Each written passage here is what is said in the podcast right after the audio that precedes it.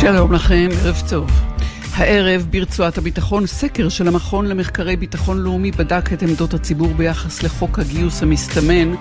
הנתונים מרעישים. נתונים מרשימים של היקף אופי חברות, אה, חברות הזנק ישראליות הפועלות בשיתוף פעולה עם מפא"ת, עכשיו הן מציגות בביתן הישראלי בתערוכה ביטחונית בלונדון. ובינתיים בעולם, מפגש שליטי קוריאה הצפונית ורוסיה היום על אדמת רוסיה בצל ועידת ה-20, קבוצת ה-20 שהתארחה בהודו.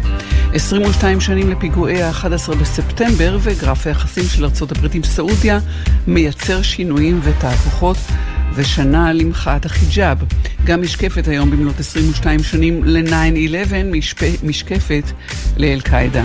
איתכם טלי ליפקין-שחק ברצועת הביטחון. עכשיו. אבל אנחנו פותחים איתך פרשננו לענייני ערבים ג'קי חוגי, שלום לך, ערב טוב. שלום, ערב טוב, טלי. ידיעה תמוהה אה, במידה מסוימת הערב על תקיפה ישראלית, אה, כך אומרים אה, הסורים, בסמוך לעיר הנמל טרטוס בסוריה. לא שעה מתאימה לתקיפה.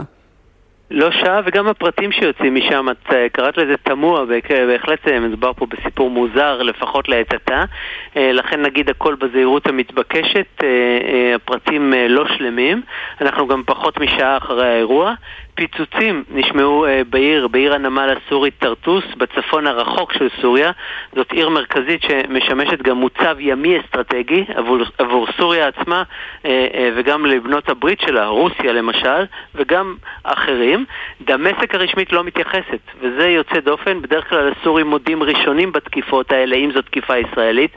הערב לא, הכל מגיע מעדי ראייה ודיווחים בלתי רשמיים, וכאן, גם כאן הטענות שונות. Uh, טענה אחת אומרת תקיפה אווירית ישראלית בטילים מעומק הים, אה, אפילו מחוץ למים הטריטוריאליים של סוריה, טילים מונחים, אחרים רומזים שזו בכלל תאונה, אה, תאונת, תאונת תחמושת. יש גם טענות שהתפוצץ מחסן נשק של חיזבאללה שנמצא שם, ושלושה פעילים שלהם נהרגו. אני מניח שנדע אה, יותר בשעות הקרובות. מה שחשוב שוב לומר זה שדמשק בעצמה, אה, באמצעות כלי התקשורת של הממשלה הסורית, לא אומרת דבר. לעת עתה אפשר לומר או לדבר על אירוע ביטחוני בסוריה כי אנחנו רואים את פטריות העשן מתעמרות מהאזור עם סבירות mm-hmm. מסוימת, כמו שהגדרת, כן, אבל לא מוחלטת ולא ודאית שישראל גרמה אותו.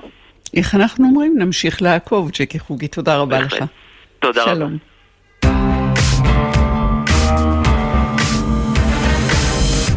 בירושלים התפזרו כרגע אה, המפגינים אחרי עימותים קשים ביותר של משטרה עם מפגינים מהפלגים החרדים הקיצוניים במחאה על מעצר עריק מצה"ל, צעיר חרדי. בכנסת מקיימת היום ועדת החוץ והביטחון בראשות אה, חבר הכנסת יולי אדלשטיין דיון בנושא מודל צבא העם בראייה צופה פני עתיד, ואיתנו דוקטור עידית אה, שפרן גיטלמן, חוקרת בכירה במכון למחקרי ביטחון לאומי, חברת הוועד המנהל בפורום דבורה, שלום לך. ערב טוב. ממש אה, בזמן אה, וברגע הנכון מגיע סקר שלא במקרה כנראה בחרתם לעשות בימים האלה, לבדוק את עמדות הציבור ביחס לחוק הגיוס המתגבש, למרות שאנחנו לא יודעים את הפרטים שלו. וזאת כאמור בשעה שמדברים על מודל צבא העם, בשעה ש... מבחינה פוליטית אה, אה, יש, יש תזוזות ואי שקט גדול נגיד סביב שאלת הגיוס, ההיקף שלו. הכוחות הפוליטיים שפועלים שם, הוקטורים, הם, הם מאוד חזקים. אמרתם, רגע, בואו נבדוק מה חושב הציבור. מה חושב הציבור? אני חושבת שמעט פעמים קורה שסקר מראה עמדה מאוד כל כך ברורה, ופה הציבור אומר בבירור, כמעט 70% מהציבור אומר, אנחנו מתנגדים לחוק הזה. עכשיו צריך לומר שכשמפלחים את ענה על הסקר, העמדה הזאת היא רווחת גם בקרב מצביעי ימין.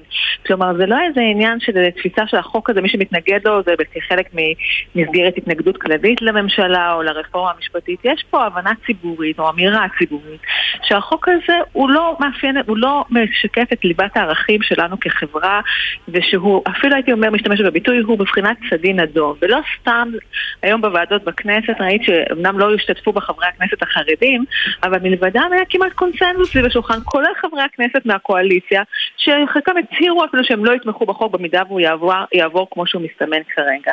ולכן האמירה הראשונה היא להגיד שהציבור מתנגד לחוק. אנחנו מדברים על חוק ואנחנו לא מכירים עד הסוף את הפרטים שלו וגם את האופן שבו הוא יכול עוד לעבור שיופים לכאן או לשם. נכון. עיקרי החוק הזה הם באמירה הקשה שלמעשה אה, דין אה, גיוס אה, לצה"ל כדין אה, לימוד תורה. לא, אז, טוב, אז צריך לעשות קצת סדר בדברים. קודם כל צריך לומר, אין כזה דבר חוק גיוס. כשאנחנו מדברים על חוק הגיוס, אנחנו מדברים על תיקון לחוק שירות הביטחון.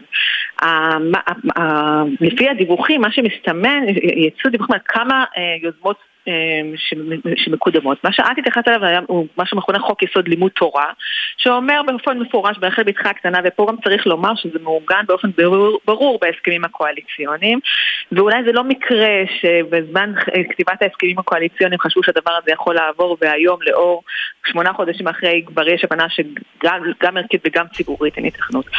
אבל החוק יסוד לימוד תורה, כל המשמעות הפוליטית שלו היא לחסן את חוק הגיוס מביקורת שיפוטית, כלומר שבמידה ויגיע חוק הגיוס לבית המשפט העליון, כבר יהיה חוק יסוד שיגיד אנחנו, אבל מדינת ישראל רואה בערך השירות כערך לימוד התורה.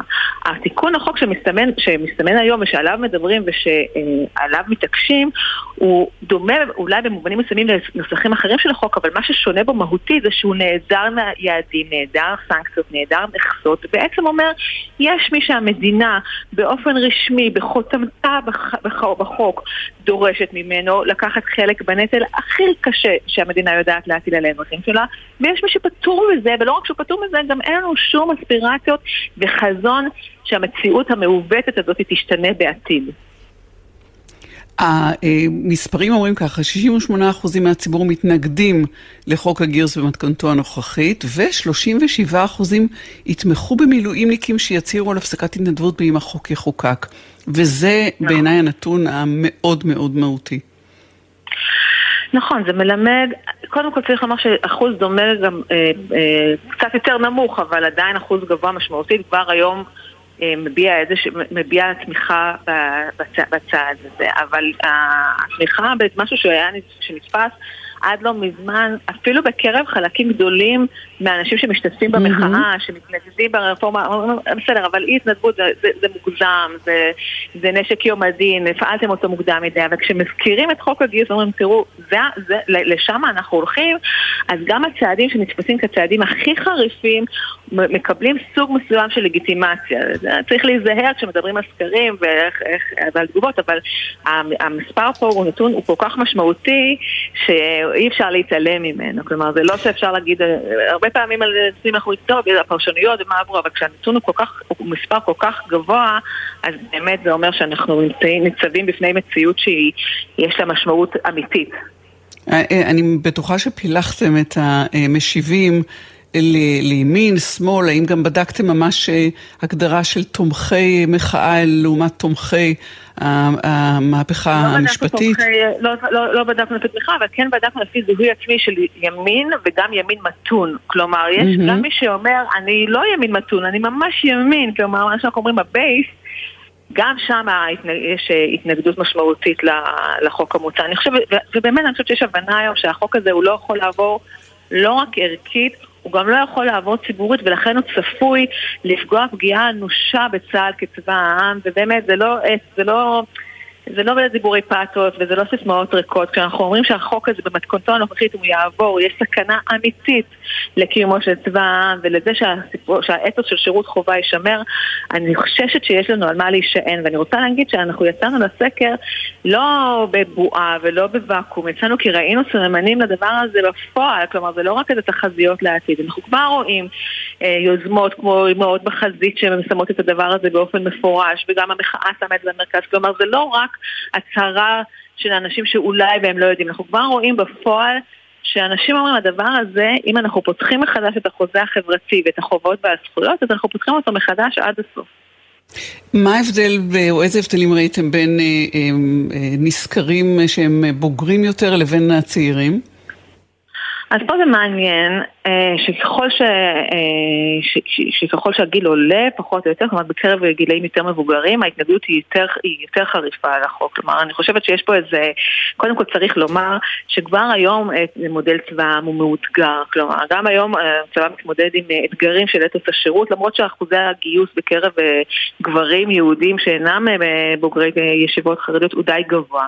אבל עדיין אנשים שמכירים פה ימים אחרים, אנחנו רוצים ב-50 שנה ליום כיפור, אנשים עלו על מטוסים כדי להתגייס למילואים, לשרת, הדבר הזה הוא ממש בנבחי, אז אנשים שגדלו על הסיפור הזה במובן של להגיד על קיומה של מדינת ישראל, יש להם זעם, אני חושבת זעם יותר גדול על אמירה דקלרטיבית, אמירה מפורשת של המדינה שאומרת לא כולם צריכים לקחת חלק בדבר הזה. כן, והצעירים יותר, מה את מגלה שלמה הם אה, אה, מוכנים ומה זה מעיד על הלכי רוח שלהם או הבנה שלהם את החוזה בין החברה אה, לצבא ולהפך? אז הצעירים הם די דומים למדגם הכללי. אני כן רוצה להגיד שגילאי 18 עד 24 שהם גילאים משמעותיים, יש להם איזושהי תפיסה של, של, צבא, של צבא מקצועי כמשהו שאולי הוא לא מילים שהס מלהזכיר. כלומר, יש פעם, mm-hmm. אני לא, לא, לא חושבת שהיום יש מישהו ש... מאנשי המערכת או שמכיר את הנתונים שיכול להגיד שאנחנו יכולים לוותר על רכיב שירות החובה אבל העובדה שכבר הדברים נאמרים בקול ובכלל אנחנו בתקופה של דברים שפעם לא העזנו להגיד בקול כבר נאמרים בקול כן. אפשר לתת, אני חייבת התייחסות לסיפור של של צבא העם, כי צבא העם זה משהו שהוא נשען על ליבת הערכים משותפים וכשיש לנו נגיסה בליבת הערכים המשותפים והדברים הבסיסיים ביותר שחשבנו שהם מאחדים אותנו, שכשאנחנו אומרים צה"ל הוא המקום המאחד, הוא לא מאחד סביב אה, שירה אה, אה, לטינית, הוא מאחד סביב ליבת הערכים המשותפים שלנו כמדינה. וכשהערכים האלה כבר מעוררים וכשאנחנו שומעים שאפילו מגילת העצמאות, מגילת העצמאות היא לא משהו שהוא מחוץ לקונסנזוס אי אפשר להפריד בין התחושה, בין, הדבר, בין התחושה הקשה סביב הדברים האלה לאמירה כללית של אולי צבא העם הוא לא איתנו לנצח. ועל כן אה, הדיון היום אה, בוועדת החוץ והביטחון, אה, אשאל אותך בכל זאת שאלה אחת שהיא אקטואלית, עד כמה הבחנת או יכולת לחוש שיש יש הבנה סביב השולחן שם, ואמרת הסכמה גם של חברי קואליציה, אה, שיש בעיה עם החוק הזה, אבל בשאלה הבסיסית של האם אה, צבא העם ימשיך להתקיים, מבינים את הסכנה שטמונה בהתמוססות הרעיון הזה? אני, אני חושבת שמבינים בהקשר של חוק הגיוס, כן, יש הבנה. אני חוששת שאין הבנה שגם מהלכים שהם לא נוגעים ישירות לחוק הגיוס, אלא הם נוגעים לנו כחברה, mm-hmm. הם, נוגסים ב, הם, הם, הם נוגסים בקרקע שעליו צועד צבא העם, ולכן משהו אה, באופן מפורש נוגע לצבא, אז יש איזו הבנה, אבל חוסר ההבנה של היחסים בין הצבא לחברה משתקפים בזה שדברים שהם נוגעים בטבורה של החברה, אין להם סיכוי שלא לראות ביטוי בתוך הצבא, ולכן גם כשהם נוגסים בדברים שהם לא צה"ליים או, או, או לובשי מדים, ההשלכות שלהם על הצבא הן די ישירות. אז בהקשר חוק הגיוס אני חושבת שיש היום הבנה, ולא סתם אנחנו רואים חברי כנסת מהקואליציה ממהרים להתנער מהחוק ולהגיד שהם באצבעות שלהם לא יצביעו לחוק הזה ולא יצביעו לחוק יסוד לימוד תורה והסכמים קואליציוניים זה דבר טוב ויפה אבל לא התחייבנו לכבד אותם. סביב חוק הגיוס, כי רואים שאין אין, אין, אין, אין, אין ציבור, mm-hmm. אין, אין תמיכה ציבורית ואין אלקטורל פוליטי לדבר הזה. אבל בדברים שזה לא, שזה לא כל כך מובהק עוד, עוד הקרקע שבה הם הולכים היא קרקע בעייתית ומסוכנת מאוד, ושם אני חושבת שעדיין אין הבנה של ההשפעות של זה. דוקטור עידית שפרן גיטלמן, חוקרת בכירה במכון למחקרי ביטחון לאומי, חברת הוועד המנהל בפורום דבורה. תודה לך, שנה טובה שתהיה. תודה, שלום. תודה, שנה טובה.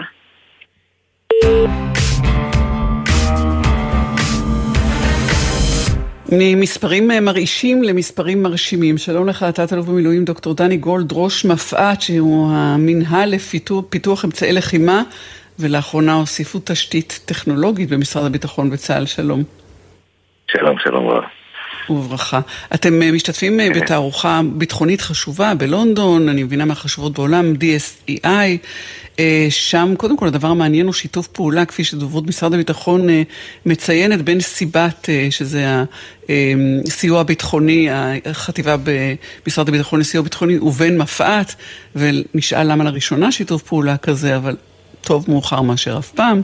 אה, במסגרת שיתוף הפעולה הזה הובאו לתערוכה גם שבע חברות אה, הזנק, סטארט-אפים, ממרכז החדשנות הביטחוני, וזה החידוש מבחינתי, הסיפור אה, של אינופנס. ספר לנו על אינופנס. נכון, נכון. קודם כל שיתוף פעולה, דרך אגב, בין מפא"ת לסיבת. הוא מאוד טוב לאורך שנים, פעם ראשונה שאנחנו מופיעים בתערוכה ביחד.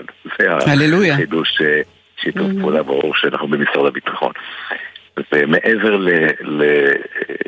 להיות התעשיות הביטחוניות המובילות, גודל הגדולות והבינוניות בתערוכה והפגינו את יכולתם, באמת לראשונה הבאנו אה, את מרכז החדשנות אינופנס אה, יחד עם אה, עוד אנשים, שזה בעצם מיזם של שיתוף פעולה עם התחום האזרחי, עם חברות סטארט-אפ שהן דואל יוז, זה אומר לשימוש אזרחי וצבאי, לדוגמה רחפנים, אינטליגנציה מלאכותית, רובוטיקה, אנרגיה, הרבה הרבה תחומים שמשקיעים המון בתחום האזרחי, גם מבחינת משאבים וגם יזמות ויצירתיות. אנחנו מחפשים את הסטארט-אפים הדואליים האלה, ויש לנו מנגנונים איך לעבוד איתם.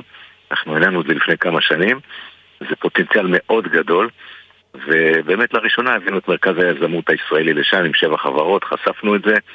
כל העולם מדבר על דואל uh, יוז, אנחנו כבר עושים את זה כמה שנים. במגוון מנגנונים, אחד המנגנונים זה, ה, זה מרכז היזמות, שיש לנו כמובן שיתופי פעולה עם uh, קרנות הון סיכון וחברות סטארט-אפ שעוברות איתנו ישירות. יש לנו כבר 200 ומשהו uh, חברות סטארט-אפ שעובדות את משרד הביטחון, וגם התעשיות הביטחוניות שותפות למיזם הזה. אני תוהה, כשאתה אומר דואל יוז אזרחי וצבאי, מה קודם למה ומה מוליד את מה? אז זה תלוי, נכון, צודקת, יש פה שני דברים. לפעמים אנחנו באים ויוצאים בקול קורא עם בעיות שצריך לפתור, ואז הסטארט-אפים עונים לבעיות ואו מקימים צוותים או שיש להם אה, רעיונות דומים או מוצרים דומים, ולפעמים אנחנו בסריקה של השוק מוצאים סטארט-אפים שהם אפילו לא יודעים שהם מתאימים לתחום הצבאי, ואנחנו לוקחים אותם אלינו ומאמצים אותנו במקביל כמובן לעבודה שלהם בתחום האזרחי. אז זה גם מגיע מה... צורך שוק שאנחנו קובעים הוא צורך מבצעי, וגם מגיע מהרעיונות הטכנולוגיים שמניבים בעצם צרכים מבצעיים חבויים, נקרא לזה. אה, מה אורך אה, החיים, או כמה זמן לוקח מרגע שמתחילים, ועד וברור שאין פה איזשהו, אה, אין תשובה אחת לזה, ובכל זאת הממוצע, נכון. שהוא גם אפקטיבי, כי אתה יוצא לדרך משום איזשהו צורך שמתעורר, אבל כמה זמן ייקח עד שהצורך הזה יקבל מענה, והאם אתם עובדים עם כמה חברות במקביל אה, כדי שאחת מהן תיתן את התשובה המהירה יותר? אז כמו שאמרתי, תלוי בנושא. קודם כל החברות, עוד פעם, נזכיר את החברות הביטחוניות הגדולות שיש לנו והבינוניות, שנותנות לנו תפוקה מהותית, עבודה מאוד גדולה נעשית איתם, וזה תלוי באירוע. אם זה נושא של, אה, שהוא בתחומים הרכים, כמו תוכנה, אינטליגנציה מלאכותית, הדברים האלה, אז ברור שמרגע שעולה איזה צורך והרעיון לפתרון, הזמן למימוש הוא הרבה יותר מהיר. בעצם אחרי זה להטמיע במערכות, ואם מדובר כבר במערכות שכוללות אה, חומרה, ברזלים, אלקטרוניקה, דברים יותר כבדים, לוקח קצת יותר זמן. אבל היתרון של החברות הקטנות האלה, שהן עובדות מאוד מאוד מהר, מגיעים להוכחת רעיון. זה נקרא הוכחת רעיון מאוד מהר, רואים אם זה עובד או לא, אם זה עובד טוב, ממשיכים עם החברה הזאת יותר לדברים יותר פורמליים, רובוסטיים, יציבים לשדה הקרב, ולכן זה מאיץ את כל המערכת בעצם. מעבר לתועלות שזה נותן לנו לפתוח את עצמנו ליזמות חיצונית גם, מעבר למערכות הרגילות, זה נותן לנו גם מינוף משאבים וגם זמן מאוד מהיר וקצבים אחרים, זה מאיץ את המערכות. היום העולם, העולם הולך ב, ב, אה, לכיוון של למידה מאוד מהירה, יישום, למידה עוד פעם יישום, אה, פיתוח ספירלי זה נקרא, וזה בעצם אה, נותן לנו תפוקות מאוד גדולות, וגם כמובן לחברות. אפשר לדבר על סטריאוטיפ או על פרופיל של, ה, של האנשים שעומדים מאחורי ובתוך חברות ההזנק האלה? כן, פשוט זה ישראלים, כן, אנשים ישראלים, יזמים, יצירתיים, חלק באים עם כן, זה. כן, כמובן, השאלה אם הם יוצאי יחידות ה... כן, חלק, כן. חלק יוצאי יחידות. היחידות, מפת, יחידות אה, של צה"ל, וחלק לא. חלק אפשר לראות גם אה, יזמים מאוד יצירתיים, שלא באו עם רקע מערכת הביטחון, אבל הם עדיין עושים עבודה מעולה, וחלק אפילו רואים יזמים שהם בעלי ניסיון, והם אה, בני 30, 40, 50, באים ניסיון רב ב, ב, ב, ביזמויות שונות שכבר עשו, ועשו, אה, ועשו את זה בהצלחה, ונכנסים לתחומים מאוד עמוקים של טכנולוגיה כבדה, ולכן השילוב הזה בין הגיל, הניסיון, יחד עם היצירתיות, יזמות והחיבור למשהו שהוא גם אה, משהו שהוא ערכי למען ביטחון המדינה, נותן תוצאות מאוד מאוד טובות. איך זה עומד אה, מול אה, שני אה, גופים, שני וקטורים שמתחרים? האחד זה החברות הישראליות הגדולות, הענקיות, שהן עוסקות בפיתוחים האלה והן יודעות לעשות את זה וגם לגייס את מיטב האנשים. ואיך זה עומד אל מול השוק העולמי או, או ההיצע בעולם? כן, את מדברת על, מול הסטארט-אפים או באופן כללי? כסטארט-אפים, אני, אני, אני כן, מדברת על אוקיי, אינופנס, כן. כן, אז בגדול, החברות הביטחוניות גם מבינות. קודם כל היצירתיות והחדשנות והמהירות, חברות ביטחוניות הן באמת נאמבר uh, 1 בעולם, הן עושות לנו, אני מזכיר לך, כיפת ברזל בשלוש שנים, עושות דברים הרבה מאוד מהירים וטובים. הן גם מבינות אבל שחבל uh, לא לנצל את כל העושר בחוץ, והן גם זזות לכיוון, פותחות מרכזי חדשנות משלהם, עובדות איתנו. לכן אני לא רואה פה איזה בעיה, אנחנו, ההפך, אנחנו משדכים לפעמים, אנחנו מאיצים את הסטארט-אפים, משדכים לחברות ביטחוניות כדי שזה יוטמע במערכות שלהם, למעשה זה מערכות שלנו, וכולנו באותו uh, וקטור, זה לא תחרות, זה מין התהפכות uh, בונה, זה קוהרנטיות, זה התהפכות קוהרנטית שממנפים אחד את השני. אנחנו באותה סירה. ולגבי העולם, משום שחברות כמו אלביט ואחרות שהן אה, מפתחות ו- ומוכרות אה, למקומות, אה, אזורי עימות ממש בשעה שאנחנו מדברים, איך עומדים מול זה או, או יחד עם זה? כן, יש להם, קודם כל יש להם הזדמנויות מאוד גדולות בעולם, חלק נעשות במכירות וחלק נעשות בשת"פים של מחקר ופיתוח או פיתוח יכולות. גם כשזה כן, מפא"ת? כן, גם שזה. מפא"ת? סליחה? מפא"ת, כן, שזה... מפא"ת, ברור, אנחנו עושים, mm-hmm. מפא"ת, אנחנו עושים שותפי פעולה בינלאומיים במחקר ופיתוח עם מדידות אה, ידידות בהיקפים מאוד מאוד גדולים. אה, פיתוח מורכב, מסוכן, אנחנו הולכים למען צה"ל, בסוף הפיתוחים האלה משרתים את צה"ל, עושים את זה עם התעשיות במגוון מדינות בצורה מאוד uh, מוצלחת, המפורסמת בהם כמובן הברית, עם ההגנה בפני טילים, אבל גרמניה עכשיו רוצה לקנות את חטא שלוש, ופינלנד את uh, קלע דוד, וארה"ב את כיפת ברזל ואת מעיל רוח. אנחנו, יש דברים גם שאנחנו לא מפרסמים, שאנחנו עושים uh, בשת"פים עם המדינות. ואני חושב שהיצירתיות, החדשנות, התעוזה הטכנולוגית וגם הניסיון מביא אותנו ואת התעשיות למיצוב מאוד מאוד uh, גבוה בעולם. מה, תת-אלוף מילואים דוקטור דני גולד, מה יחשב הצלחה אה, בתערוכה הזאת מבחינתכם? מה היעד? איזה מספרים? ההצלחות, אה, הדברים לא נסגרים בתערוכה, כן? הם, אה, אני חושב שה... כן, ברור, ובכל זאת מה יחשב הצלחה? סגרו. החשיפה של מפא"ת היא מאוד מאוד גדולה. מעבר לתעשיות הביטחוניות, שמנף את השת"פים עם מדינות ספציפיות, אני לא אפרט אותם פה, יש דברים שעל הפרק. כל, כל המשיכה של, ה, של ישראל לכיוון ה... רתימת ה start-up nation לטובת ביטחון המדינה, זה דבר שכולם מדברים על זה בעולם, כאילו איך אנחנו ממנפים לא... את התחום האזרחי, אנחנו כבר עושים את זה, ולכן השת"פים בתחום הזה, מה שנחשב הצלחה מבחינתנו, זה לייצר שת"פ בינלאומי אה, בתחום הזה, אה, הרוב זה בלתי מסווג כי זה חברות סטארט-אפ, זה יהיה הצלחה מאוד מאוד גדולה מבחינתנו.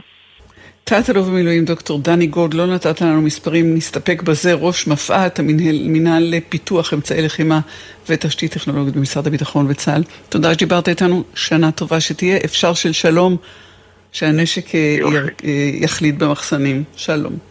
יופי, תודה, שנה אה, טובה. שלום, שלום. הודעות תחנה ואנחנו חוזרים.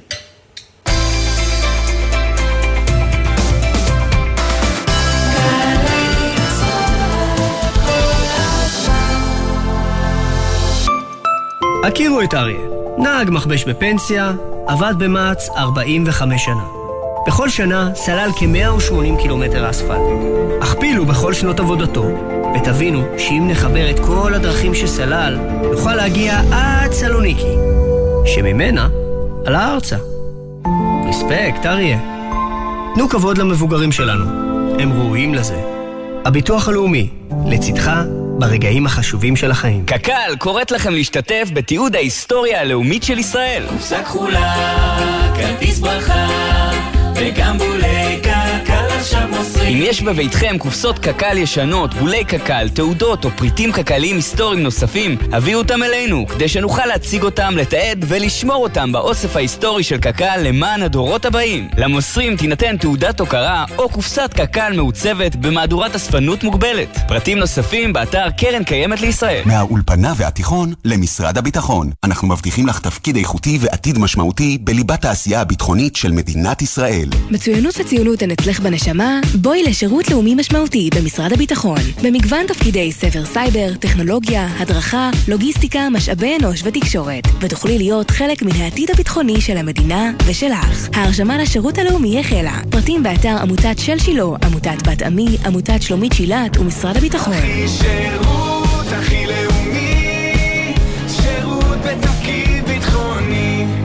עמיתי מועדון חבר, אתם מוזמנים ליהנות מהטבות בלעדיות על מגוון דגמי מזדה, ובהם מזדה 2, CX3, מזדה 3, CX30 וכמובן מזדה CX5.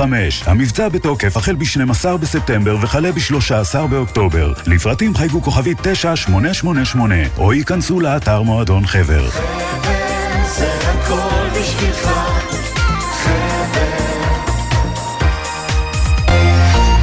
מתחילים שנה חדשה בגלי צה"ל בשפע של השראה. ביום ראשון, ב' של ראש השנה, ב-9 בבוקר, נועה רוזין לומדת איך חוגגים את ראש השנה מסביב לעולם. ב-12 בצהריים, נעמי רביע משוחחת עם האנשים שבשנה החולפת התחילו הכל מחדש. שכבתי כמה חודשים במיטה, נפרד מעצמי ומהעולם, ואז אה, משום מקום התקשר לבשר לי שהתקבלה תרומת ריאות, שאתה יכול אה, להציל לי את החיים ולתת לי חיים מחדש. ובאחת, דרור גלוברמן ודרור פויר מגלים את החידושים במדע מתשפ"ג. שנה טובה ומפליאה מגלי צה"ל. עכשיו בגלי צה"ל, טלי ליפקין-שחק עם רצועת הביטחון. הבית של החיילים, גלי צה"ל. שבע וחצי ועוד אה, חצי דקה. שלום לך, אה, מיקי אהרונסון. ערב טוב. ערב טוב, טלי. ראש חטיבת מדיניות חוץ במטה לביטחון לאומי לשעבר, ואיתך אני מבקשת לדבר אה, בימים שבהם ככה, קודם כל התפזרה אה, ועידת ה-G20 בהודו, אה, שהייתה בהודו, אבל לעומת זאת אה, ועידה מעניינת היום ברוסיה של אה, קים ג'ונג און עם אה, מארחו אה, ולדימיר פוטין. כל הדבר הזה אה, מייצר איזו תמונה של אה, לא רק אה, אה, אה, שני, אה, נניח, אה, אה, שני מחנות או, או שני צירים, אלא אפילו שלושה ייתכן. כשהודו היא ציר כשלעצמו, מיקי. אה, את מדייקת מאוד, זה נכון, והרוסים גם במהלך המשלחת הרוסית, כי פוטין לא הגיע אה, לכנס בהודו, הוא שלח את שר החוץ, כן. נכון, אה, ולבוא והדגיש שרוסיה היא חלק מה שהוא קרא לו הדרום הגלובלי. אה, לבוא והצהיר בעקבות ההצהרה המשותפת שיצאה בעקבות ועידת ה-G20 שהפכה ל-G21 הוא הצהיר שהדרום הגלובלי לא מוכן לקבל יותר הטפות. ומאוד נוח כמובן לרוסיה להיות חלק מאיזשהו גוש. כמו שאמרת את זה, הדרום הגלובלי שזה בעצם מדינות לא המערב אז זה נכון, ובאמת ההמשך שאנחנו רואים עכשיו של השיחות בין רוסיה לצפון קוריאה, וכמו שאמר שר ההגנה שויגו, לא בוחרים את השכנים שלך וכדאי לחיות איתם בשלום. אז נוצר פה בהחלט דיאלוג, ובסוף אנחנו יודעים שכשמדינות מבודדות הן מחפשות uh, מישהו אחר לדבר איתו, ואם יש, uh, כמו שיש סנקציות על, uh, על הסורים, אז הם uh, פונים לאיראנים, אין חוכמות. לא, לא תישאר פינה ריקה, מישהו יזרום לתוכה. וכשאנחנו מביטים על המפגש הזה היום, ומתחילים עם מה שקרה היום ואז נלך אחורה בזמן, אה, איך, איך את אה, מפרשת את, ה, את המפגש הזה, שהוא, אמנם אנחנו לא מכירים את פרטיו, להפך הסבירו לנו שיש דברים שלא מדברים עליהם בפומבי, אבל עצם קיומו מאוד אה, קיבל, קיבל חשיפה גדולה. חושבת שכדאי שנלמד מהם על אה, לא לדבר על זה בפומבי. תראי, אי אפשר היה באמת להעלים את זה. רואים את הרכבת אה, של קים ז'ונג גון מגיעה, נוסעת לרוסיה, אומרים שהוא נסע ברכבת כדי להימנע מסיכונים ביטחוניים עבורו. אה, כנראה טוב שכך מבחינתו, אה, ובעצם שתי מדינות, אחת מוקצה מזה זמן רב, ואחת אה, מהשנים האחרונות, בעצם מ-2014, כבר הראו לפוטין את הכתף הקרה בכינוס ה-G20. אה, מנסים לייצר איזשהו דיאלוג עם תועלת, אין פה אהבה גדולה, אין פה איזה קשר ידידותי, לא משנה איך יציגו את זה, יש פה אינטרסים. אחד רוצה... אה, עוד ציוד אה, ביטחוני למלחמה נגד האוקראינים, והשני כמובן לא יעשה את זה בחינם. אה, ולכן אה, באמת הם, מי שחושב שאפשר לבודד בעזרת סנקציות מדינה לחלוטין, כנראה מאוד מאוד נאיבי. גם הבידוד האיראני, אני ככה דוחפת פה איזה נושא, אנחנו קוראים היום שארה"ב הולכת לשחרר מיליארדים לאיראן בתמורה לאסירים אמריקאים. שחרור האסירים, כן. בדיוק, זה הכל קשור להכל, אין מה לעשות. הבידוד עובד עד רמה מסוימת מאוד מאוד. כלומר, אה, עיצומים זה דבר שעובד אה, בערבון מוגבל. בהחלט, בהחלט. זה מה שאת אומרת. יש, יש שיטענו שאחרי הלחצים שהופעלו, אה, הם אלה שהניעו את, את החזרה לסוג של משא ומתן בין ארה"ב ואיראן, בלי שנדע לאן זה מוביל בסופו של דבר. אבל עצם זה שאין נתק, זה כבר תוצאה של אותו לחץ שהופעל?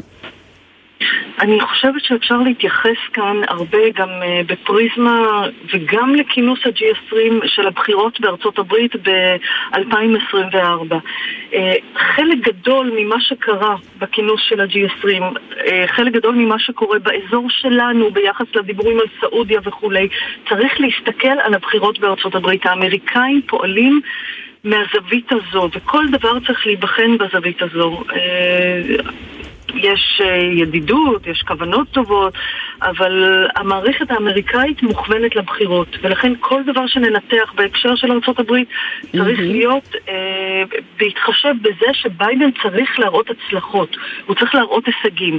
אז אנחנו שומעים על התוכנית הגרנדיוזית של אה, הפרויקט נתיבי הסחר והרכבות שיחבר את אה, הודו, המזרח התיכון ואירופה, ו, ו, כל, וגם שוב הכסף שאמור אה, להיות משוחרר לאיראנים, הכל בפריזמה הזאת של בחירות בארצות הברית והצורך להראות הישגים. זה כשמדברת על ארה"ב. לגבי הודו יש גם עניין של אה, מנהיגותו אה, של מודי, שהוא הוא, הוא הופך לשליט, לסטרונגמן, לשליט אה, אה, רודני במידה רבה, והכבוד או תשומת הלב שניתנה אה, להתכנסות אה, שם, אצלו בהודו, מכסה על הרבה שקט פנימי בתוך המדינה הענקית ביותר בעולם. נכון, ראינו אותה אגב, אה, את הדבר הזה גם בדברים שלכאורה נראים כמו מאוד ניואנסים. אה, מודי מופיע כשמאחוריו שלט בהרת. בהרת זה הודו בסנסקריט, אני מקווה שאני מבטאת את זה נכון. כן, כנראה שכן. ומודי, שהוא ממפלגת השלטון ה-BJP, מקדמים בעצם את חזרתה של הודו לשם בהרת. שזה שם רשמי שני בהודו, אה, מתוך טענה שצריך להתנתק מהכיבוש, זיכרון הכיבוש הבריטי, הקולוניאליסטי, אה, ולחזור לשם ההודי המקורי. כמובן שזה מייצר שם אי שקט, כי אפילו המיעוט המוסלמי, מיעוט, 200 מיליון איש מיעוט, אבל הם טוענים שיש פה השתלטות של הינדי על, אה, על בעצם על, ה, על הנרטיב ועל הודו, ולא כל כך ששים לדבר הזה. אז זה דבר שנראה לא מאוד חשוב, להודים הוא מאוד מאוד חשוב, אבל סך הכל אה, מודי יכול לציין את הוועידה שהוא אירח כהצלחה גדולה, ומדינות המערב עשו מאמץ גדול מאוד ובפירוש שילמו מחיר כדי שהאירוע הזה יצטיין כהצלחה גדולה. אני רוצה לקשר את זה להצהרה שיצאה אה, בעקבות הוועידה, הצהרה שהצליחו לחתום עליה על, אה, בנוגע לאוקראינה. בדיוק רציתי להגיע איתך לאוקראינה לפני פרידה. קדימה. כן. לא, לא, זה, זה בדיוק העניין, איך, איך כל זה מתחבר אה, לאוקראינה? אז יצאה הצהרה בעצם אה, בעקבות ה-G20 אה, שמגבה את אוקראינה אבל לא מאשימה את רוסיה. זאת אומרת, יש איזושהי קריאה מרוככת מאוד יחסית לשנה שעברה לכבוד לשלמות טריטוריאלית וריבונות ונגד איום או כוח כדי להשיג טריטוריה, אך מכירים בעמדות ודעות שונות. עכשיו, יש פה איזה ניסיון יש כאלה שאומרים שזה ניסיון לפייס את מוסקבה כי גדלות המתקפות של אוקראינה בתוך רוסיה. אה, אני רואה כאן הסבר אחר. לברוב, שר החוץ הרוסי, פעל הרבה מאוד בשבועות האחרונים כדי לעדן את הניסוח, וראה בזה הצלחה גדולה. הוא אפילו אמר שהוא מופתע שזה ציון דרך והם לא ציפו לזה. אה, אוקראינה שלא הוזמנה השנה, אגב, אמרה שאין מה להתגאות בהצהרה. ככל הנראה מדינות מערביות התפשרו על ההצהרה כי הם רצו להציג את האירוח ההודי כהצלחה. למה? כמענה לסין. לחזק את סין, את, אה, סליחה, לחזק את הודו מול סין, להראות עמדה מערבית מאוחדת. שוב, אני גוררת אותנו לבחירות בארצות הברית. כן. אה, ביידן מציב את סין במקום מאוד מאוד גבוה בסדר העדיפויות שלו. כדי להראות ו... שהודו מתחזקת, צריך לשלם איזשהו מחיר. ההצהרה נגד מה שקורה באוקראינה זה אחד מהתשלומים שבעצם ניתנו שם, כדי להראות איזושהי אחידות, כדי להצליח להביא מדינות שהן פחות נגד רוסיה, לחתום על ההצהרה הזאת בכל זאת. מיקי אהרונסון, ראש חטיבת מדיניות חוץ במטה לביטחון לאומי, תודה שדיברת איתנו שם, שנה טובה שתהיה. שנה טובה וערב טוב. שלום. והישר לסעודיה, אלייך דוקטור מיכל יערי, מומחית למדינות המפרץ הערביות מאוניברסיטת בן גוריון והאוניברסיטה הפתוחה, ערב טוב לך. אהלן טלי. שלום שלום, אנחנו מציינים ומזכירים השבוע כמובן 22 שנים אה, ל-9-11, ל-11 בספטמבר, ובהמשך למה שקרה, למה שהתחולל בפסגת ה-20, אה, וההצהרה המרגשת על אה, מתיחת אה, קווי רכבת אה, אה, על פני המזרח התיכון אל סעודיה. מה קרה ליחסים בין ארה"ב לסעודיה? זה ממש טלנובלה שהפכה לסיפור אהבה. אני חושבת ש... אין משהו שדומה ליחסים הכל כך מורכבים ומרתקים בין ארצות הברית לבין סעודיה. קשה מאוד לדמיין שתי מדינות שיותר שונות זו מזו. מדינה אחת עם משטר דמוקרטי, מדינה שנייה עם משטר אוטוק, אוטוקרטי, מלוכני, מדינה אחת נוצרית, מדינה אחרת מוסלמית, מדינה אחת מקדשת את זכויות האדם, מדינה שנייה רומסת את זכויות האדם. איך הסיפור הזה עובד? ובתור אה, אחת שמלמדת לא מעט על הריאליזם, אין יותר ריאל פוליטיק מהיחסים האלה. שתי המדינות החליטו כהחלטה אסטרטגית לשים בצד את המוסר, מדי פעם ארה"ב עוד מגמגמת בנושא הזה, אבל מהר מאוד היא מתיישרת ומבינה שזה לא יכול להיות חלק מהשיח שלה. הם שמו במרכז את האינטרסים הלאומיים שלהם, את האינטרסים הכלכליים והאסטרטגיים, וזה מה שמנהל את היחסים האלה הרבה מאוד שנים. וצריך להגיד גם עוד משהו, העוצמה של הברית הזאת מוכחת שוב ושוב, ואירוע מכונן שהראה את עוצמת היחסים האלה, הוא ללא ספק 9-11. אני לא בטוחה שהיו הרבה מדינות גם מדינות קרובות מאוד אחת לשנייה, שהיו שורדות כזאת טלטלה, mm-hmm, וכזו mm-hmm. הצלחה מדהימה, כמו ששרדו שתי המדינות האלו. את מדברת על 9-11 שזה נקודת שבר עצומה שיכלה לפעור פער אדיר ביניהן, אבל אחר כך אה, ההתנגשות בחשוקג'י והעמידה לכאורה האמריקאית אה, לימין אה, או לצד זכויות האדם ונגד שלילתן שם, זה התמוסס. אני רוצה רגע להחזיר אותנו ל-9-11 כי זה באמת אירוע שהיה יכול לנפץ את הברית הזאת וזה גרם בדיוק להפך. אני הייתי באותה תקופה בארצות הברית ולא היה אזרח אחד אמריקאי שלא הלך עם דמעות, דמעות שנוטפות כל היום, מזועזע מהאפשרות, ש... מה, מה, מהתסריט הזה שבמסגרתו מדינה שהיא בת ברית של ארצות הברית מבצעת את הפיגוע הגדול ביותר mm-hmm. בארצות הברית. עכשיו, הנשיא בוש היה סיטואציה בלתי אפשרית. מצד אחד, הוא חבר קרוב של המלך עבדאללה, יש להם שותפות אינטרסים, יש להם יחסים קרובים ברמה האישית, גם שניהם מבינים מאוד מה זה נפט ומה החשיבות שלו במזרח התיכון ולא רק. ומצד שני האדם הזה אחראי כאמור על הטרגדיה הגדולה ביותר בתולדות ארצות הברית. לך תצא מהמצב הזה. ומה שקורה בצורה מופלאה דרך אגב, סעודיה עשתה את כל הטעויות האפשריות בדרך. במקום להתגייס לטובת החקירה האמריקאית ולהגיד אנחנו עומדים לרשותכם, כל שאלה שיש לכם תפנו אלינו, במקום זה הסעודים נמצאו באיזושהי עמדת התגוננות שלא יצאה טוב. אבל מה שעוד היה כאן זה wake up call סעודי. זאת אומרת, סעודיה הבינה באותה נקודה שהתמיכה שלה ברדיקליזם אסלאמי, שהיא חשבה שהוא משרת את האינטרסים שלה ושל בית המלוכה בפרט, התמיכה הזאת בעצם התהפכה כמו בומרנג ופגעה בה. ובעצם ברגע ששתי המדינות האלה מבינות שהן לא יכולות בלי, הן גם לא יכולות עם, אבל הן לא יכולות בלי, ברגע שהן מבינות את זה, ובמיוחד מבין את זה הנשיא בוש והמלך אה, עבדאללה, ברגע שההבנה הזאת מתבשלת, שואלים את עצמם שני המנהיגים האלה איך אפשר לצאת בשלום מהמשבר. ומה שבוש מחליט כהחלטה אסטרטגית זה לתת למלך עבדאללה את הסולם שהוא יוכל לרדת ממנו וזה בדיוק מה שקורה. ולא בכדי, פחות משנה אחרי שקורית הטרגדיה הזאת, מכריז אה, או עובד, עמל, המלך עבדאללה על תוכנית השלום האזורית, אותה תוכנית מהפכנית לאותה תקופה, יוזמת השלום הסעודית שלימים תהפוך ליוזמת השלום הערבית, כשהמטרה שלה היא אחת, להפוך את סעודיה ממדינה שמקושרת באופן מובהק לטרור, למדינה שאחראית על המהלך הגדול ביותר בהיסטוריה של האזור, שלום בין ישראל למדינות ערב. זה, תראי, בסגירת מעגל אנחנו חוזרים כאילו לאותה נקודה היום, אבל יש באמצע את חשוקג'י בכל זאת, אני אזכיר את זה. אני חושבת שהסיפור הזה, ואני אומר את זה בציניות נוראית, הוא אפיזודה חולפת. וכל נשיא, ואני יכולה לחזור, לחזור איתך להיסטוריה של כל הנשיאים האמריקאים לדורותיהם, כל נשיא שניסה לחנך את המלך הסעודי או את יורש העצר, במיוחד בסוגיות של זכויות אדם, גילה שבסוף הדבר הזה פוגע בו. שתי דוגמאות קלאסיות אה, אחרונות, דרך אגב, גם ביידן וגם אובמה, שני נשיאים דמוקרטיים, חוו על בשרם מה קורה כשאתה מטיף לסעודיה איך היא אמורה לנהוג ולמה היא לא, עד כמה זה לא בסדר שהיא לא כזו וכשמגיעה השעה שבה אתה צריך את המלך הסעודי, או במקרה של ביידן את יורש העצר הסעודי, אתה שוכח מהמוסר, אתה שוכח מהצדק, ואתה זוחל על ברכיך בתחנונים למלך שיסכים להיפגש איתך. לביידן זה קרה ביולי לפני uh, קצת יותר משנה, כשהוא היה צריך את uh, מוחמד בן סלמן שידאג לכך שמחירי הנפט לא יעלו, ולאובמה זה קרה ב-2016 בזמן החתימה על הסכם הגרעין מול איראן. שניהם חוו השפלה קשה ביותר. ואלו שני מנהיגים שלא ירפו מבית המלוכה הסעודי בכל מה שקשור לזכויות אדם. בשורה התחתונה, אני חושבת שזה פוגע אנושות בתדמית של אותם מנהיגים החזקים ביותר בעולם, כשמצד אחד הם מצהירים על אה, אה, לחץ שהם יפעילו על בית המלוכה הסעודי בנושא זכויות אדם, וכשזה מגיע לאינטרסים האישיים והלאומיים של המדינה, הכל נשכח הצידה. אה, שוב, ריאל פוליטיק בצורה הכי בוטה וישירה שלו.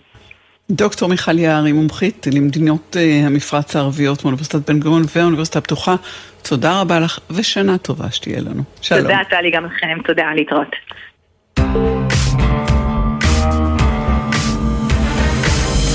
סיבוב uh, לכיוון uh, איראן, דוקטור תמר אילם גינדין, מומחית לאיראן ממרכז עזרי באוניברסיטת חיפה, בעלת בית הספר המקוון לאיראן ולשפה הפרסית, ומחברת הרומן ההיסטורי המלכה, שלום לך. שלום רב. אפילו לא ידעתי שאת בעלת בית ספר מקוון לאיראן. יש בית ספר לאיראן? אוקיי. כן. יופי, ולומדים שם תרבות, ולומדים על, על, על ההיסטוריה של איראן? ונוסעים שזה... ל... לסיור ערי בירה באיראן, ולומדים את השפה, ועוד אה, דברים שקשורים לאיראן. כל מה שאפשר לעשות בתלת מימד. אז אנחנו מדברות על אה, שנה למחאת החיג'אב. נכון, למה שהמערב קורא מחאת ההיג'אב. סליחה? למה שהמערב קורא מחאת ההיג'אב, כי מחאת ההיג'אב האמיתית היא כבר יותר מעשר שנים. אוקיי, אז האפיזודה האחרונה של השלב, עד כמה הוא היה משמעותי, ואיך הוא שינה את מעמדן של נשים באיראן בכלל. זה היה שלב סופר משמעותי בעיניי, למרות שהוא נגמר כמו כל השלבים האחרים. הוא נגמר בדיכוי של המחאה, אבל זה היה דיכוי אחרי כמה חודשים. אני זוכרת שנפגשתי עם קולגות כשממש פרצה המחאה אחרי 16 בספטמבר שנה שעברה, והם אמרו לי, אני נותן לזה עד ראש השנה. נותן להם עד ראש השנה לדכא, וזה לקח להם כמעט עד פסח. זה בדרך כלל המחאות דוכאו תוך שבוע, אלה היו הרבה יותר, עם הרבה יותר העזה של המפגינים, הרבה יותר אלימות משני הצדדים. זאת הייתה פעם ראשונה שראינו בווידאו עם מפגינים רודפים אחרי כוחות הביטחון. Mm-hmm. אנשים ממש היכו אנשי, אנשי כוחות ביטחון, אנשי דת צעקו אחריהם בי שלף, בי שלף, חסרי כבוד. אה, קוראים לזה בושה לה- אצלנו. בדיוק. אה, הם, אה, נשים הפסיקו ללכת עם היג'אב באיראן. אה, בהתחלה, כמה חודשים אחרי מותה של מסע המיני לא הייתה אכיפה, כי הם קצת, אה, כנראה השלטונות נבהלו מהאכיפה האלימה מדי. ואחר כך, אה, כמו שקשה, קל להיכנס למשטר תזונתי, אבל קשה לחזור אליו אם יוצאים, וכמו שקל להתחיל לעשות ספורט, אבל קשה לחזור, אם מפסיקים, אז גם עם ההיג'אב קשה, קשה למשטר לאכוף אותו שוב.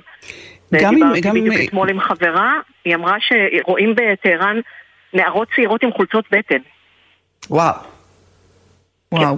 וגם היה סיפור עם, עם, עם קוקו, עם, עם, עם השיער שיראה או לא ייראה, והבוטות או האופן שבו זה סימל את, ה, אה, את התעוזה של, אה, של הבנות אה, האיראניות. אה, קראתי, ואני בטוחה שאת ראית אה, עדויות של אה, יומנים של כמה נשים איראניות. אה, זה הופיע בניו יורק טיימס והביא אה, זיכרונות שלהם מהתקופה הזאת. אפשר היה לה- להרגיש שיש הרבה יותר אה, פתיחות ונכונות להסתכן, כי ההרגשה היא שהם מצליחים לגרום שינוי. את ראית את, את הגיליון הזה עם, בניו יורק טיימס מגזין?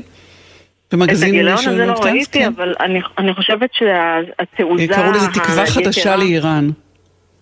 אני חושבת אבל שהייתה סיבה כפולה לזה, גם ההרגשה שעכשיו באמת, זה באמת היה שונה. זה באמת היה בכל המדינה, זה היה נשים וגברים ביחד. עד אז אה, רוב המחאות היו של גברים ומחאת ההיג'אב הייתה של נשים. אה, ו- וזה היה הזרים ובלוצ'ים וכורדים, וכלומר ממש מכל, אה, מכל המיעוטים וגם כמובן מקבוצות הרוב. ובאמת הייתה הרגשה שהפעם זה שונה, אבל עוד סיבה, לדעתי, לתעוזה היתרה שראינו, זה שמסע המיני לא הפגינה, לא התריסה, לא הורידה את ההיג'אב, היא הייתה בסדר. היו לה כמה שערות בחוץ, אבל זה... כל, כל טהרנית אה, בת גילה הלכה ככה. אז אה, אנשים ראו שגם אם אתה בסדר, ביטחונך לא, לא מובטח, כן. וגם אם תלכי עם היג'אב, אבל כמה שערות בחוץ את יכולה למות. אז מה יש לנו כבר לאבד? אוקיי, והיום, ומחר, והלאה.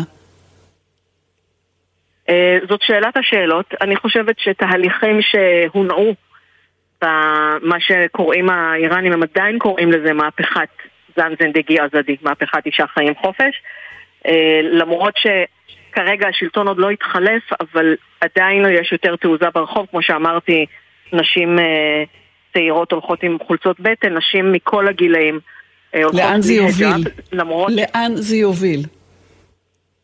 אה, תראי, מהפכת 1979, יש כאלה שאומרים שהיא התחילה ב-53, יש כאלה שאומרים שהיא התחילה ב-64, Mhm. 71, 75, אז אני חושבת שגם סופה של הרפובליקה האסלאמית התחיל באיזשהו אופן אה, בספטמבר 2022, אני רק לא יודעת כמה זמן זה ייקח, אני מקווה שלא 30 שנה.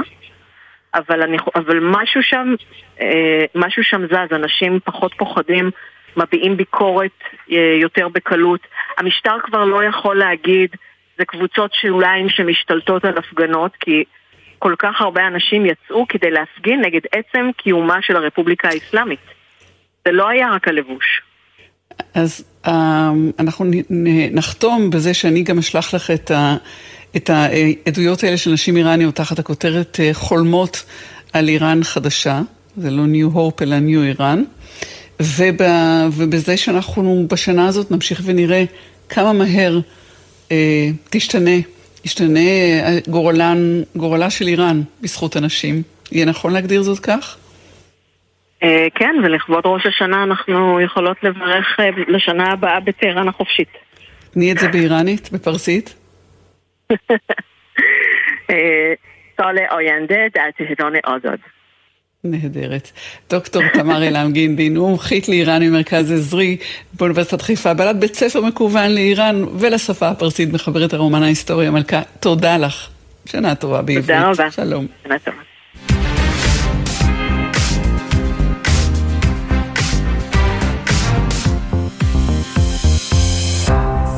משקפת לאל-קאעידה. משקפת, נקודת מבט צבאית עולמית.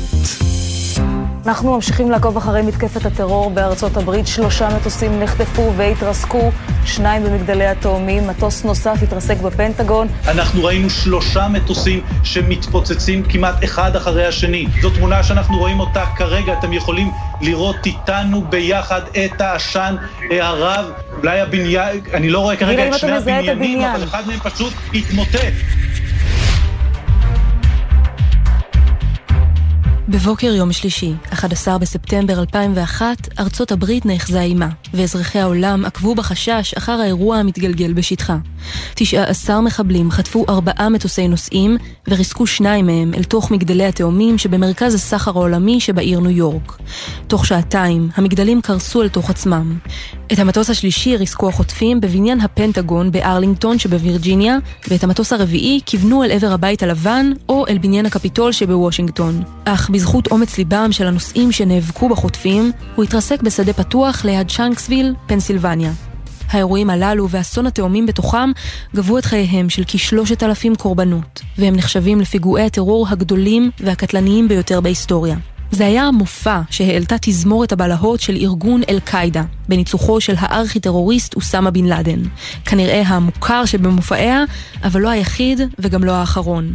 ארגון קאידת אל-ג'יהאד, ובעברית יסודם של חוקי האסלאם הקדושים, הוקם על ידי פעיל הטרור הפלסטיני עבדאללה עזאם כבר ב-1988, אבל החל לצמוח לממדיו המבעיטים שנה אחר כך, כשאת ההובלה תפס תלמידו של עזאם, הטייקון הסעודי בן לאדן. עם שותף שלישי, הרופא המצרי איימן אל-זוואהירי, בן לאדן ועזאם הובילו קו ייחודי, לעומת ארגוני טרור אחרים שפעלו מול אויב מוגדר ובקנה מידה מקומי, אל-קאעידה נוסדה מתוך ראייה של העולם כולו כמערכת אחת, שעליה יש להשליט בכל מחיר את חוקי האסלאם הסוני הקיצוני.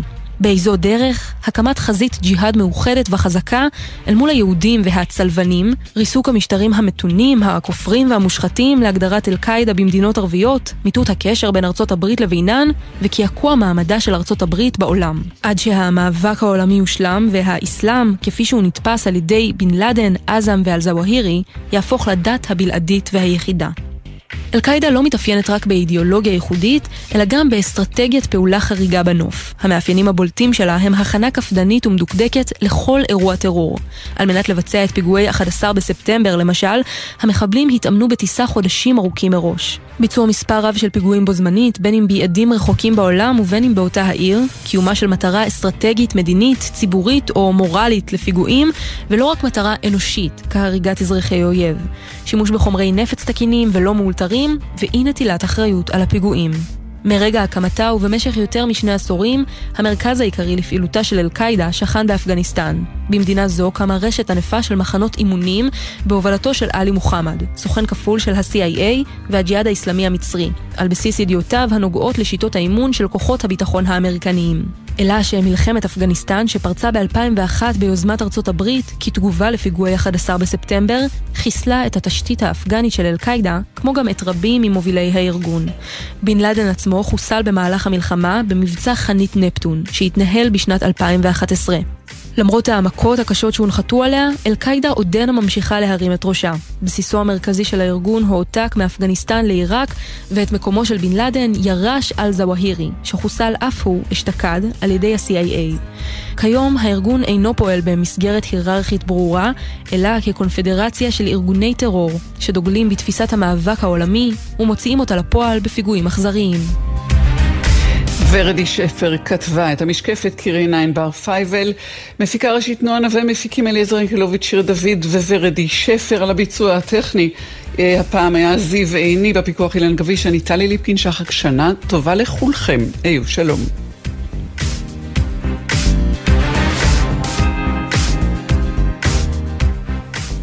בחסות אייס, המציע לכם מגוון מבצעים לחג, היום ומחר, 40 אחוזי הנחה על מערכות ישיבה ואוכל הגינה שבמבצע, בסניפים ובאתר אייס. בחסות אוטודיפו, המציע מצברים לרכב עד השעה תשע בערב בסניפי הרשת, כולל התקנה חינם. כי אין סיבה לשרוף את שישי במוסך. אוטודיפו. מה נשמע, נשמע, סוף השבוע,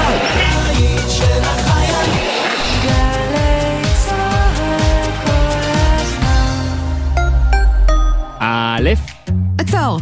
ב', עיר מגורים בבית. בת ים. אה, רגע, בית שמש. החלפתם כתובת? שימו לב, כדי לממש את זכותכם ולהצביע בבחירות לרשויות המקומיות במקום מגורכם מחדש, ודאו כי כתובתכם מעודכנת בפנקס הבוחרים. לבירור התקשרו חינם, 1-800-101-975. תוכלו לעדכן פרטים עד כ"ח באלול, 14 בספטמבר, באתר רשות האוכלוסין וההגירה או בלשכות. מידע נוסף בפורטל הבחירות של משרד הפנים. שלום, כאן אביב אלוש. 50 שנה עברו מאז אותו יום כיפור שבו רעדה האדמה תחת רגלינו. 50 שנה מאז הביאה גבורת הלוחמים לניצחון במלחמה. לזכר הנופלים ובהצדעה ללוחמים, אגף המשפחות, ההנצחה והמורשת במשרד הביטחון וצה"ל מזמינים אתכם לסייר בכל המועד סוכות ברמת הגולן, באזורי הקרבות ובאתרי ההנצחה, וליהנות מתערוכות והופעות. לפרטים והרשמה חפשו בגוגל ישראל בעקבות לוחמים. מ-2 עד 4 באוקטובר ברמת הגולן. אני ולריה קולצ'יק. כשהפציצו את ביתי באוקראינה, הסתתרנו במנהרות הרכבת. הקרן לידידות חילצה אותי משם ועזרה לי לעלות ארצה. הקרן לידידות, ארגון הסיוע החברתי המוביל בישראל, סייעה בשנה שחלפה לכשני מיליון בני אדם בתחומים רווחה, עלייה וקליטה, חירום וביטחון. הקרן חילצה ועזרה לעשרות אלפי יהודים באוקראינה ונרתמה בשעת חירום למען תושבי עוטף עזה. הקרן לידידות, עושים טוב, נותנים תקווה. החורף מתקרב, ועימו הגשם הראשון. בגשם ראשון, הכביש חלק, בעיקר בגלל לכלוך ושמנים המצטברים עליו. כדי להימנע מהחלקה, סעו לאט יותר, והימנעו מבלימת חירום ומסטייה חדה מנתיב הנסיעה. הם עלולים לגרום לאיבוד שליטה על הרכב. הרלב"ד, מחויבים לאנשים שבדרך. יואב גינאי משוחח עם אבי נשר בעקבות שנת ה-70 של חייו, על מאחורי הקלעים של סרטיו הגדולים, וידועים אישיים ותובנותיו על החברה הישראלית ועל היצירה. באתי ליאיר רוזנבלום, אני חייב שכל אחד מחברי הלהקה ישיר שורה בבית הראשון. אומר לי, זה בלתי אפשרי, יש שם אנשים שלגמרי לא יודעים לשיר. ואמרתי, האנחנו מורכב מהרבה מאוד פרטים, ואסור להשתיק אף אחד מהם, לא למעבד, לא לי, ודאי לא למחוקק. יואב גינאי חוגג 70 לאבי נשר, ראשון, בית של ראש השנה, 10 בבוקר, גלי צה"ל. אתם מאזינים